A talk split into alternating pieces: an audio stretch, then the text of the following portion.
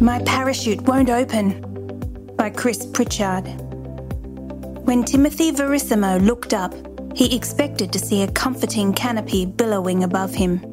Instead, he saw a mass of twisted cords. As the white and blue striped Cessna 172 climbed higher and higher in the cloud flecked sky over the North Island, Timothy Verissimo, 16, knew the real challenge had come. He and David Williams, a classmate from Auckland's James Cook High School, had decided that parachuting would be both a demanding and an exciting hobby. And they were ready to try it out on July 26, 1980, a bright, mild winter Saturday, following four hours of instruction as well as emergency procedure training at the Auckland Parachute School. Timothy and David had watched from the ground as others made their first jumps one girl made a beauty that landed her right on the airfield. In those final moments before his first jump, Timothy was surprised that he didn't feel more nervous. He thought about dinner the previous evening and how he'd joked nonchalantly when his mother had served a roast. This could be the last meal I ever have, he'd said. His mother had quipped, Don't be silly. Only the good die young. Norma Verissimo, mother of three children older than Timothy, had been anxious about the parachuting project. Then, taking Timothy's side, she told her husband Noe, It's only natural for the youngest to want to prove himself, to do something that the others haven't tried. Timothy and David had reached Piako Airfield about 10 a.m. and spent part of the day on the ground watching other novices make their first jumps. Finally, at 3:30 p.m., it was time for Timothy's flight. With two other learners, he waited as the aircraft took off. Then the Cessna was at the jumping height of 3,500 feet. Jumpmaster Vic Dempsey, a seasoned teacher who'd seen several hundred novices make their first jumps, had already supervised five trips that day, and he joked to put the lads at ease. Dempsey knelt near the open right side doorway to facilitate jumping. The first jumper, a man in his mid twenties, leapt out and descended perfectly. Timothy's jump was now less than a minute away, as it drew closer, he felt more nervous, but he stifled his fear by reminding himself that millions of parachute jumps had been made quite safely. Next jumper, Vic Dempsey alerted him. Pilot Trevor Benton slowed the plane as Timothy moved to the doorway. The lad felt the rush of air and, facing forward, placed his right foot on the wheel, the left on a footrest attached to the wheel strut. Then, gripping the wing strut with both hands, he awaited the command. He wouldn't have to pull a ripcord on this first jump. His static line was secured to a seatbelt attachment point that was designed to open the chute automatically a few seconds after the jump. Go! shouted Dempsey. Timothy leapt backwards, well clear of the plane. But somehow he back somersaulted, tangling some of the parachute cords round his feet just as the canopy began to unfurl. Timothy felt an exhilarating freedom as he floated down feet first, unaware that anything was wrong. Wow, he yelled. So this was parachuting. When Timothy looked up, he expected to see a comforting coloured mushroom billowing above him. Instead, he saw a mass of twisted cords attached to a canopy only partially inflated. Stunned, he jerked on the cords, hoping to spread the chute fully open. The fabric flapped wildly, and he plunged on downwards. Now, Hurtling to earth at an estimated 90 kilometres per hour, Timothy was horrified. His thrill had become a nightmare. My parachute won't open. Oh God, why me? he asked silently.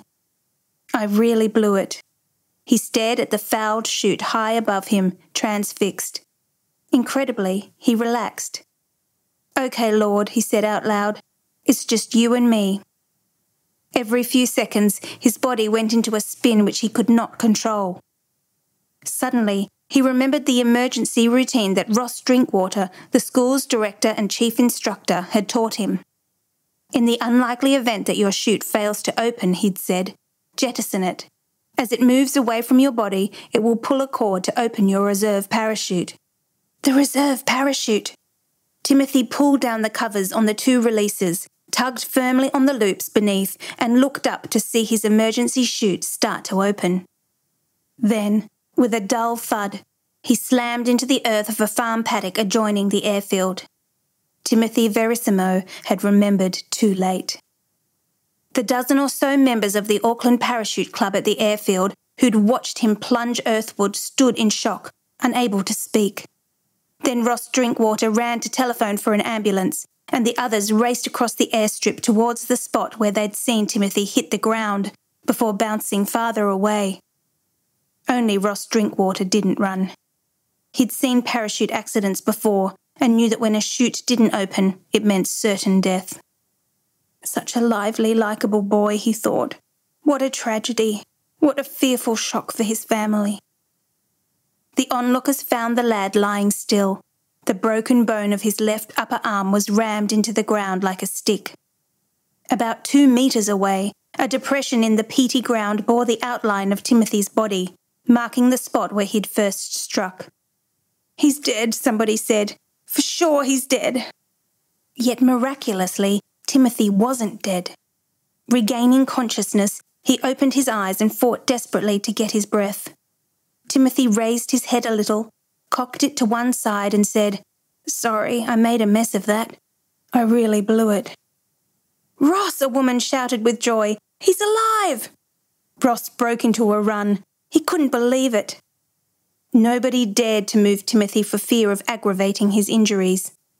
After 25 minutes, an ambulance came. Again, Timothy lapsed into unconsciousness as driver Keith Bright and attendants Brian McConaughey and Laurel Amon raced along winding roads to Thames Hospital, some 50 kilometres away. Surgeon Dr. Ian Hamilton and a team of two doctors and several nurses were waiting. They weren't optimistic about Timothy's chances of surviving the trip. Dr. Hamilton made a quick examination. Amazingly, Timothy's spine was undamaged, but he had five broken bones in his left foot and fractures of his left ankle, left femur, right pelvis, left upper arm, and in both bones of his left forearm. His lungs had partially collapsed, and air in the chest cavity prevented them from expanding the hospital listed Timothy's condition as critical. His mother arrived, sitting all night at his bedside, while the hospital team worked on his collapsed lungs and broken bones. Within 48 hours, Timothy was off the danger list. The hospital staff were amazed at his recovery, explains Dr. Hamilton.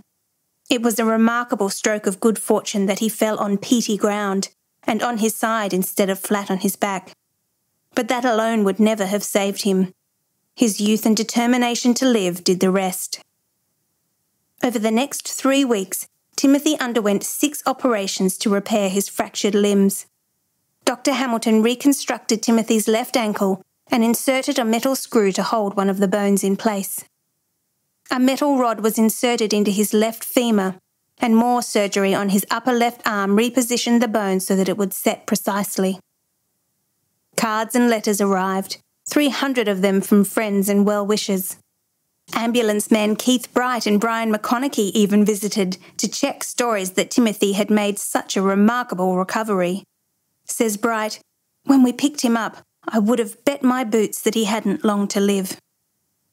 Timothy spent 77 days in the hospital and goes back periodically for checkups. He may need surgery to straighten his left arm. Apart from a limp, a legacy of his ankle injury, and scars, he bears no other signs of his incredible escape. From time to time, Timothy dreams of the open skies. Someday soon, he plans to don a parachute, climb into a Cessna, and, as he says, this time get it right.